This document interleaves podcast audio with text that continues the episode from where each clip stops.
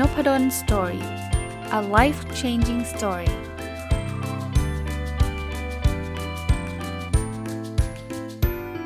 ัสดีครับยินดีต้อนรับเข้าสู่ Nopadon Story Podcast นะครับก็วันนี้จะมาต่อจากวันศุกร์นะรีวิวหนังสือเล่มนี้ในครั้งที่หนึ่งนะครับก็เป็นวันศุกร์ที่ผ่านมานะครับชื่อหนังสือหนทางความสุข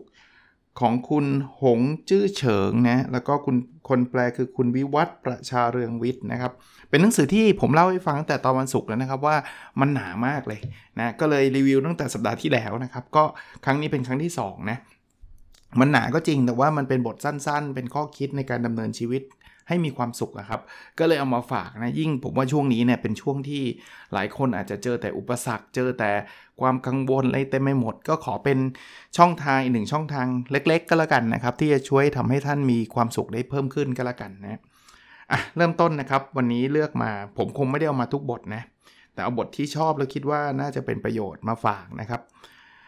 วางตัวในสังคมต้องถอยหนึ่งก้าวเหลือที่ยืนไว้ให้ผู้อื่นไว้บ้างนะครับอันนี้เป็นชื่อบทนะก็คนเขียนเขียนไว้แบบนี้นะครับเขาบอกว่าการทำงานร่วมกับผู้อื่นในสังคมต้องยอมผ่อนปรนและเหลือที่ยืนให้เขาไว้บ้างยอมถอยหนึ่งก้าวเพื่อรอการพลิกผันและรุกไปข้างหน้าสิบเก้านะคือพูดง่ายๆว่าไม่ใช่ว่าต้องไปไล่ต้อนจนกระทั่งเขาไม่มีทางออกอะนะบางทีเนี่ยการที่เราถอยบ้างเนี่ยมันก็อาจจะเปิดทางแล้วสำหรับผมผมต่อยอดให้ตรงนี้นะว่าบางทีเนี่ยเราไม่มันไม่ได้แปลว่าต้องมีชนะและต้องมีผู้แพ้เสมอไปนะการที่ต่างคนต่างยอมถอยเนี่ยบางทีเราอาจจะได้ผู้ชนะสองคนก็ได้นะที่เขาเรียกว่าวินวินนะครับอันนี้คือคือข้อคิดที่ผมได้จากการอ่านบทนี้นะครับบทอีกอันนึงที่เอามาฝากนะครับชื่อบทไว้ว่าคนดีเต็มไปด้วยความละมุนละม่อมคนชั่วเต็มไปด้วยความอำมหิตนะเขียนไว้แบบนี้ครับคนดีมีสิริมงคลไม่ว่าจะทำการใดจะมีความสงบสุขมั่นคงแม้หลับอยู่ในความฝัน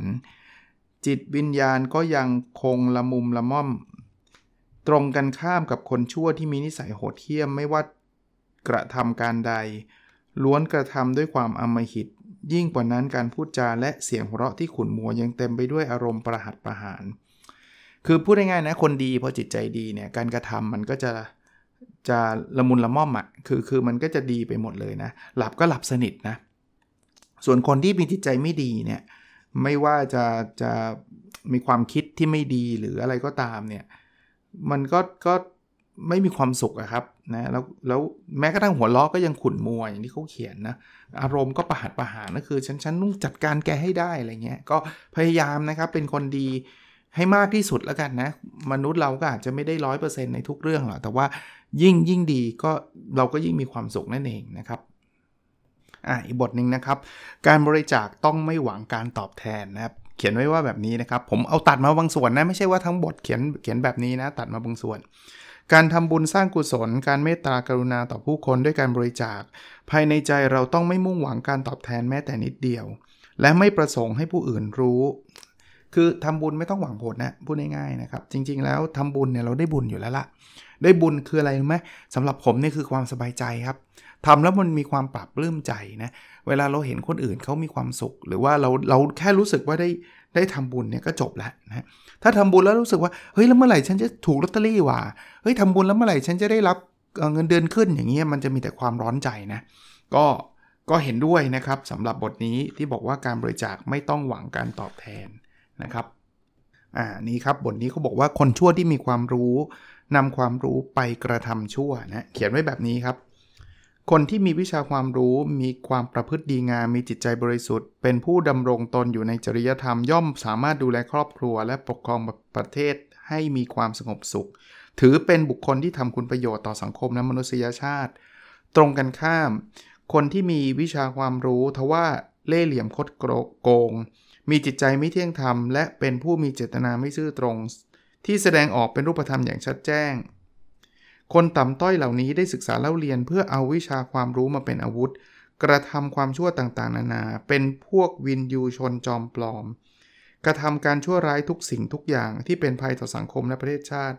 ด้วยต้องการกอบโกยผลประโยชน์ส่วนตนนะคือผมมองงี้ ความรู้เนี่ยมันเป็นตัวคูณครับส่วนความดีความชั่วเนี่ยมันคือทิศทางแปลว่าถ้าเกิดคนดีมีความรู้มันจะยิ่งทำให้มันดีเข้าไปใหญ่คือมันเป็นทิศทางที่ถูกต้องเนี่ยมันไปขยายสิ่งที่เรามีอยู่แล้วนะคือคืออย่างที่ผมบอกอ่ะความรู้มันคือทิศทางดังนั้นคนดีแล้วเขามีความรู้เนี่ยเขายิ่งสามารถจะช่วยเหลือคนอื่นๆได้เยอะแยะเลยกลับกันครับคนชั่วเนี่ยมันเหมือนติดลบอ่ะมันเป็นอีกทิศทางนึงถ้าคนชั่วไม่มีความรู้เขาอาจจะทำชั่วได้เล็กๆครับแต่ถ้าเกิดคนชั่วแล้วดันฉลาดด้วยอ่ะแล้วดันมีความรู้เยอะเนี่ยมันยิ่งขยายความชั่วนั้นได้อย่างรวดเร็วโกงก็ไม่มีใครจับได้อะไรแบบนี้ก็ก็เอาเป็นว่าความรู้เป็นสิ่งดีนะถ้าเราเป็นคนดีนะครับสนับสนุนให้ให้ทุกคนนะทั้งทั้งมีความรู้ทั้งเป็นคนดีนะครับดีกับตัวเราเองและดีกับผู้อื่นด้วยอีกบทครับชื่อบทว่ารักษาความเป็นกลางไม่เอ็นเอียงด้านเดียวฮะเขียนไว้ว่าแบบนี้นะครับคนที่มีวิชาความรู้การไตร่ตรองเรื่องต่างๆต้องมีความละเอียดรอบคอบต้องมีต้องระมัดระวังความประพฤติของตนและในเวลาเดียวกันก็ต้องมีนิสัยใจคอล้ำเลิศมีความสง่าผ่าเผยรักษาความเป็นกลางไม่เคร่งครัดหรือเอ็นเอียงในเรื่องต่างๆมากจนเกินไปการปฏิบัติตัวเช่นนี้จึงจะทำให้รักษาการดำเนินชีวิตโดยยึดหลักมัชฌิมาปฏิปทาไว้ได้นะก็มีความรู้แล้วเนาะต้องไตร่ตรองนะครับเดี๋ยวนี้เฟคนิวเฟคนิวอะไรมันเยอะเต็มไปหมดไม่ว่าจะจะเป็นเรื่องใดก็ตามนะแล้วก็เราระมัดระวังการประพฤติของตัวเองอย่างที่เมื่อกี้เขียนผู้เขียนเขาเขียนมานะครับอันนี้เห็นด้วยนะครับที่เขาบอกว่าทางสายกลางก็คือไม่ใช่เคร่งครัดเบ้อวังแต่ว่าก็ไม่ใช่เอ็นเอียงทุกอย่างใครบอกอะไรก็เชื่อไปหมดนะครับก็ก็เป็นบทเรียนชีวิตที่ผมคิดว่ามีประโยชน์แล้วก็น่าจะสำคัญโดยเฉพาะในยุคปัจจุบันที่เราเต็มไปด้วยข้อมูลที่จริงหรือไม่จริงไม่รู้เต็มไปหมดเลยนะครับอ่ะอีกบทนะครับชื่อบทว่าความรู้ท่วมหัวเหมือนวัวเขลาท่าทางเชี่ยวชาญเสมือนงุ่มง่ามแปลความหมายนี้ครับเขาเขียนมาบอกว่าคนที่มีความซื่อสัตย์สะอาดหมดจดไม่ช่อลาดบังหลวงไม่ดิ้นรนแสวงหาชื่อเสียงจากผู้อื่นคนที่เฉลียวฉลาดอย่างแท้จริงจะไม่โอ้อวดในวิชาความรู้และความสามารถของตนเองจึงแลดูเหมือนเขาเป็นคนโง่เขลาอย่างยิ่งอีกพวกหนึ่งผู้ที่มิได้สร้างชื่อเสียงมาด้วยความซื่อสัตย์สุจริตเป็นคนที่หลอกลวงสร้างภาพว่าตนเองเฉลียวฉลาดมีสติปัญญาดีคนเหล่านี้ไม่ว่าจะไปถึงสถานที่ใดก็พยายามสร้างชื่อเสียงขึ้นมาการกระทำเช่นนี้มุ่งหวังเพียงชื่อเสียงอันจอมปลอมคือบางทีเนี่ยเขาเขาเปรียบเลยให้ฟังว่าคนเก่งซื่อสัตย์แบบเฉลียวฉลาดเนี่ยเขาก็ไม่ได้จะมาโม้ว่าเอ้ยฉันเก่งที่สุดนะต้องมาเชื่อฉันนะคนอื่นๆจะมองเขาว่าคนนี้ไม่ค่อยมีความรู้จริงๆเขามีความรู้เยอะนะในขณะเดียวกันนะคนที่แบบว่าอาจจะทุจริตมามีตำแหน่งใหญ่โตแต่ว่าโอ้โหไปสร้างภาพอย่างเดียวว่าต้องเชื่อฉันฉันเก่งฉันฉลาดนะก็ก็ต้องระวังนะครับเราก็ต้องแยกแยะให้ออกกันละกันนะถัดไปนะครับชื่อบทว่าจิตใจที่มีความละอายต่อบาปมีความบริสุทธิ์เหลืออยู่นะเขียนไว้ว่าแบบนี้นะครับส่วนหนึ่งนะที่ผมชอบนะครับคนที่ยังมีจิตวิญญาณวันใดวันหนึ่งเมื่อเขาได้ทำกระทำได้กระทำเรื่องที่น่าละอายแล้วเขายังเกรงว่าผู้อื่นจะล่วงรู้จิตใจยังรู้สึกได้ถึงความอัปยศอดสูดวงนี้ของเขายืนยันได้ว่าเขามีจิตอันบริสุทธิ์ที่สามารถรู้แจ้งเหลืออยู่ส่วนคนที่ทำเรื่องบัดสีบัดเถลิงแล้วยังปราศจากยางอายจึงถือเป็นความอัปยศของเขาอย่างแท้จริงคือเขาบอกมันมีคนทำผิดนะแต่ถ้าเกิดจิตใจยังรู้สึกว่าเออมันอายเนอะทำให้เรื่องนี้มันไม่ควรทำมันเป็นการทำที่ผิดเนี่ยแสดงว่าเขายังมีความบริสุทธิ์เหลืออยู่นะจิตใจยังมีความบริสุทธิ์เหลืออยู่แต่ถ้าแบบทำแล้วยังไม่รู้สึกอายเลยทำกันแบบหน้าตาเฉยอย่างเงี้ยคือนี้คืออัปยศอย่างแท้จริงอะนะครับก็ก็เป็นบทเรียนนะครับอ่าบทนี้ชื่อว่าอลุ่มอล่วยเป็นมงคลขวานผ่าซากเป็นพยันตรายนะบทนี้เขาเล่าให้ฟังบอกว่ามีคนอยู่สามประเภทที่ไม่สามารถร่วมงานกับผู้อื่นได้นะครับอ่ะเดี๋ยวอ่านให้ฟังนะทั้งสามประเภทเป็นเป็นมีใครบ้างสรุปให้ฟังแล้วกันนะประเภทที่หนึ่งคือคนใจร้อนคนที่นิสัยใจร้อนนิสัยมุทะลุดุดันแต่ไม่มีความหนักแน่นคนที่มีนิสัยใจร้อนทำงานทำการงานใดล้วนไม่ได้มีการเตรียมความพร้อมและขาดการวางแผนให้รอบคอบจึงขาดความหนักแน่นมั่นคงที่จะรับมือต่อการเปลี่ยนแปลงนิสัยของคนใจร้อนก็เสมือนเพลิงไฟอันร้อนแรงแม้เขาสามารถ ทำให้ธุรกิจการงานประสบความสำเร็จได้อนาคตไม่นานนักก็ต้องทำลายตนเอง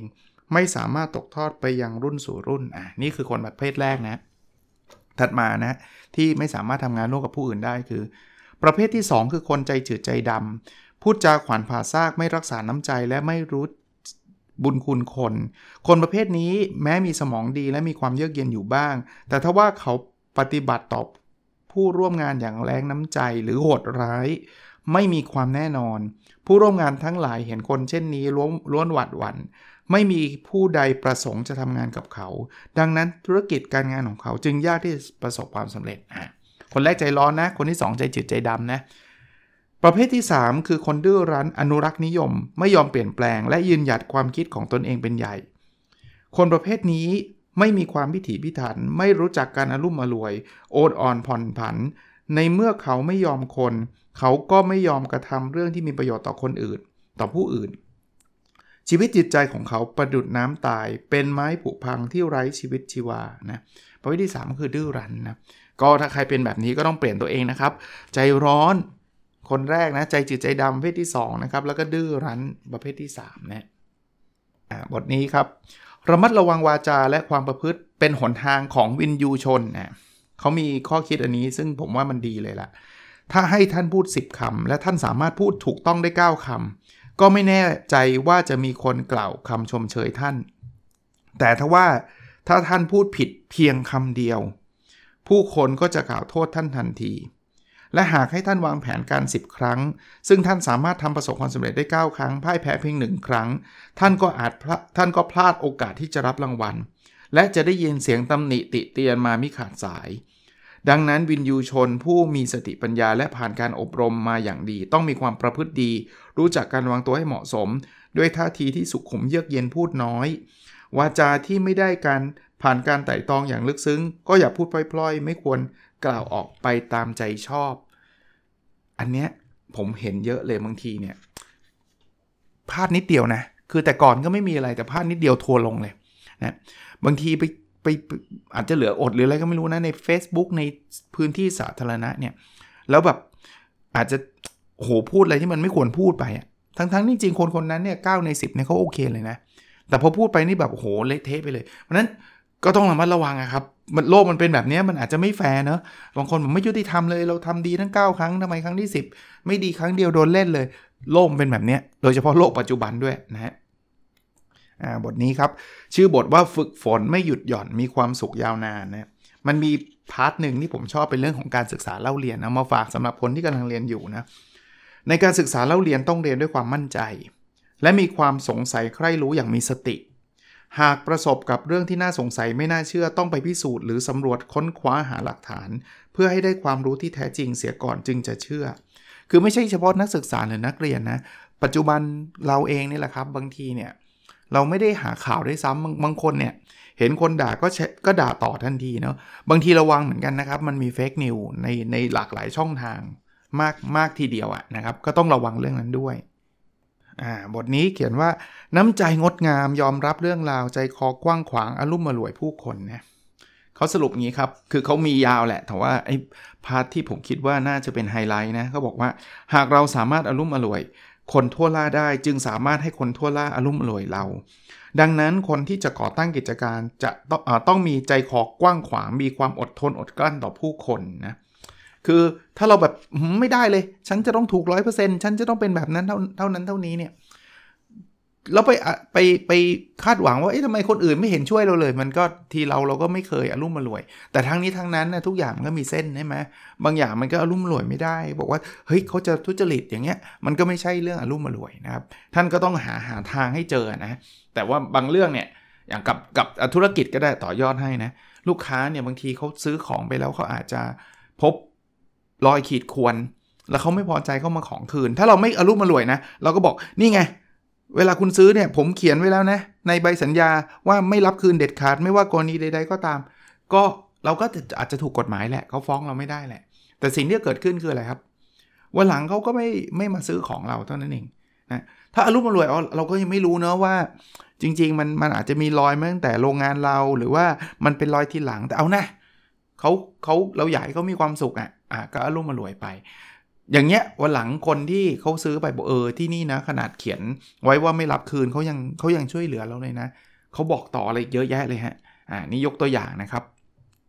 อันนี้ก็เคยพูดบ่อยใน Nopadon Story Podcast นะครับแต่ว่าก็มันก็ยังเป็นความจริงอยู่อ่ะก็ยังชอบอยู่เช่นเดิมขอพูดอีกครั้งนะสำหรับการรีวิวหนังสือเล่มนี้นะมุ่งมั่นอยู่กับปัจจุบันวางแผนอนาคตสำเร็จนะหนังสือเขียนไว้แบบนี้ครับเรื่องปัจจุบันเรื่องในอดีตและวิถีทางแห่งชีวิตในอนาคตของบุคคลหนึ่งดีที่สุดคือมีความมุ่งมั่นอยู่กับปัจจุบันที่เป็นไปตามความเป็นจริงโดยไม่หวาดหวั่นไม่โดยไม่หวาดกลัวเรื่องอนาคตที่ยังมาไม่ถึงไม่โอ้อวดและอะไรอาวรณ์เรื่องในอดีตไม่เสียใจต่อความผิดที่ได้กระทำไปแล้วรู้จักโอนอ่อนผ่อนตามแต่ต้องสำรวจตัวตัวเองว่าตนเองว่าการกระทำนั้นผิดหรือถูกอย่างไรโดยพิจารณาจากข้อเท็จจริงเพื่อวางแผนดำเนินการในอนาคตจนกว่าจะประสบความสำเร็จพูดง่ายว่าอยู่กับปัจจุบันเนี่ยแล้วถ้ามันเคยผิดในอดีตก็ต้องต้องปล่อยมันไปไม่ใช่ว่าจะไปโอ้ฉันไม่น่าเลยไม่น่าเลยแล้วไม่ได้ทำอะไรในปัจจุบันแต่ไม่ได้ปล่อยแบบไม่ได้เรียนรู้อ่ะก็คือต้องกลับไปเรียนรู้แล้วเราจะได้ไม่ทำผิดซ้ำสองในอนาคตนะผมว่าเป็นเรื่องที่ง่ายแบบพูดแล้วพูดอีกก็ถูกอีกอ่ะแต่หลายๆคนไม่ค่อยได้คิดแบบนั้นนะนะเพราะฉะนั้นก็ลองกลับมาคิดดูนะครับชอบบทนี้นะผมว่าบทนี้เนี่ยไม่ไม่เคยได้คิดแบบนี้เนาะชื่อบทบอกว่าสงบในความเคลื่อนไหวคือความสงบแท้จริงสุขที่เกิดจากความทุกข์คือความสุขที่แท้จริงก็บอกงี้สงบในความสงบไม่ใช่ความสงบที่แท้จริงความเงียบสงบในการเคลื่อนไหวคือความสงบที่แท้จริงที่เป็นสภาวะเดิมแท้ตามธรรมชาติอ่านหยุดไว้ตรงนี้นะ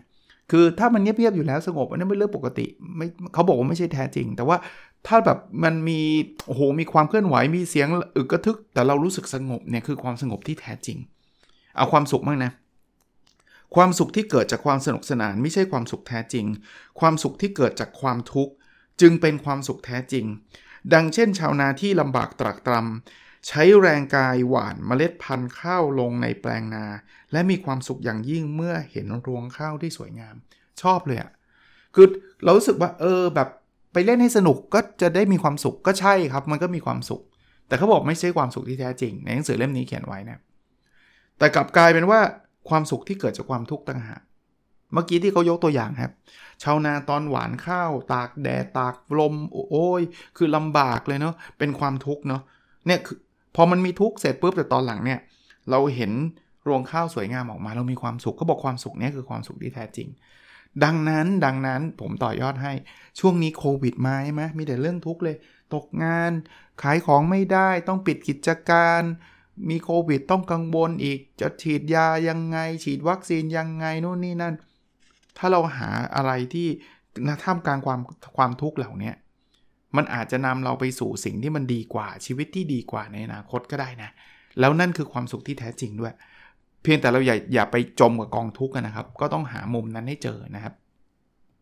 บทนี้เนี่ยชื่อบทอาจจะไม่ได้สื่อกับที่เขียนสักเท่าไหร่นะแต่ผมอยากนำมาฝากเขาบอกว่าช่วยเหลือผู้คนอย่าหวังการตอบแทนแต่แต่ point ที่อยากจะแชร์เลยครับคืออันนี้ครับเขาบอกว่าก่อนที่เราจะให้ใครยืมเงินเราควรประเมินความสามารถในการใช้คืนของเขาให้ดีว่าเขาสามารถใช้คืนเราได้หรือไม่หากเราให้ยืมครอบครัวเราเองเดือดร้อนหรือไม่สามีภรรยาต้องรับทราบด้วยกันที่ชอบเพราะอะไรครับ สองถึงสาม วันก่อนมั้งผมติดตามคุณหนุ่มนะโค้ชหนุ่มมันนี่โค้ชอ่ะนะครับก็เป็นเพื่อนกันใน Facebook เนี่ยก็จะมีเคสเล่าให้ฟังว่าเดี๋ยวนี้เนี่ยคนจนเนี่ยไม่ใช่ว่าตัวเองไม่มีวินัยทางการเงินนะแต่เป็นคนที่ให้เงินคนอื่นยืมคนอื่นนี่ไม่ใช่คนอื่นคนไกลนะอาจจะเป็นเพื่อนสนิทเป็นญาติเป็นพี่น้องอะไรอย่างเงี้ยแล้วเสร็จแล้วเนี่ยก็เขาก็เบี้ยวไปอ่ะเขาไม่มีใช้จ่ายอ่ะแล้วตัวเองก็ต้องมานั่งทนทุกข์หรือครอบครัวตัวเองก็ต้องมานั่งทนทุกข์เนาะก็เลยก็เลยนึกถึงบทอันนี้เลยพออ่านจบปุ๊บก็เนี่ยเขาบอกเลยยืมเงินต้องคิดเลยนะว่าเขามีจะมีใช้คืนหรือเปล่าแล้วถ้าเกิดเขาไม่ใช้คืนเนี่ยตัวเราเดือดร้อนไหมครอบครัวเดือดร้อนไหมเอาจริงๆนะบางทีเนี่ยจะจะให้ยืมเงินกันเนี่ยก็ต้องคิดเลยแหละว่ามันจะไม่ได้คืนเนี่ยแล้วจะเป็นยังไงนะช่วยเหลือกันได้นะผมไม่ได้บอกให้เราแรงน้ำใจแต่ว่าถ้าช่วยเหลือจนเราล่มจมไปด้วยเนี่ยตัวเขาก็ไม่ได้อะไรนะตัวเราก็จะแย่ไปด้วยนะครับยิ่งยิ่งหนักเข้าไปใหญ่นะครับหาหาหนทางใหม่นะอ่าขอเป็นบทสุดท้ายสำหรับวันนี้เนาะก็ยี่สิบนาทีละโดยประมาณนะครับเข้าใจความไม่เที่ยงของสรรพสิ่งไม่ยึดมั่นถือมั่นในสิ่งใดนะครับ หนังสือเขียนไว้เช่นนี้ครับทุกสรรพสิ่งในชีวิตไม่ว่าจะเป็นทรัพย์สมบัติตำแหน่งหน้าที่ยศถาบรรดาศักดิ์อำนาจอิทธิพลทุกอย่างล้วนไม่เที่ยงเป็นอนิจจังสามารถเปลี่ยนแปลงไปได้ร้อยแปดพันเก้ากระทั่งสรีระและแขนขาของตัวเราก็เป็นเพียงรูปธาตุชั่วคราวที่ธรรมชาติมอบให้ไม่ว่าจะเป็นพ่อแม่พี่น้องที่ร่วมสายเลือดเดียวกันกระทั่งฟ้าปฏิภีก็ไม่ได้รับการยกเว้นนะก็มันเป็นหลักธรรมเลยแหละใช่ไหมว่ามันมันไม่มีอะไรที่มันจีรังยั่งยืนนะครับเราทำวันนี้ให้มันดีที่สุดเนาะผมว่าเป็นหนังสือที่เนี่ยอย่างที่ผมเรียนตั้งแต่คราวที่แล้วครับว่าต้องค่อยๆอ่านแล้วก็ทำความเข้าใจไปเรื่อยๆนะผมอ่านรอบแรกเนี่ยแล้วได้มารีวิวอีกรอบหนึ่งเนี่ยบางอย่างก็ก็ได้ตระหนักคิดได้ได้จะเรียกว่าอะไรนะครับสะท้อนคิดต่างๆนะก็เป็นข้อคิดที่จะขออนุญาตนำมาฝากนะครับหนังสือชื่อหนทางความสุขผู้แต่งคือหงจื้อเฉิงนะครับแล้วผู้แปลคือคุณวิวัฒน์ประชาเรืองวิทย์วันก่อนไปเสิร์ชหน้าปกหนังสือเล่มนี้แล้วไปเจอว่าเอ๊ะมันก็มีจำหน่ายในเว็บเหมือนกันนะลองเสิร์ชดูก็ได้นะครับหนทางความสุขหรือเขียนว่าหนังสือก็น่าจะเจอนะสำหรับคนที่อยากจะอ่านเองนะก็ก็นำมาฝากครับเผื่อจะเป็นประโยชน์เรื่องสุดท้ายก็เรื่องโควิดนะก็ยังคงต้องระมัดระวังตัวเองกันหน่อยนะครับช่วงนี้ก็ยังยังไม่ไม่ไม่ใช่ช่วงที่จะปลอดภัยถึงขนาดจะว่ากาดตกไม่ใส่หน้ากากนะครับหรือไปปาร์ตี้อะไรเงี้ยอย่าเพิ่งอย่าเพิ่งจะดีกว่านะเพราะว่าคนก็ยังฉีดวัคซีนกันน้อยนะใส่หน้ากากล้างมือนะครับโซเชียลดิสแทนซ์ห่างห่างกันอีกสักนิดหนึ่งนะครับถ้าทุกอย่างเป็นไปด้วยดีเนี่ยผมคิดว่าอีกไม่นานชีวิตมันจะกลับมาเป็นปกตินะโอเคครับแล้วเราพบกันในตอนถัดไปนะครับสวัสดีครับ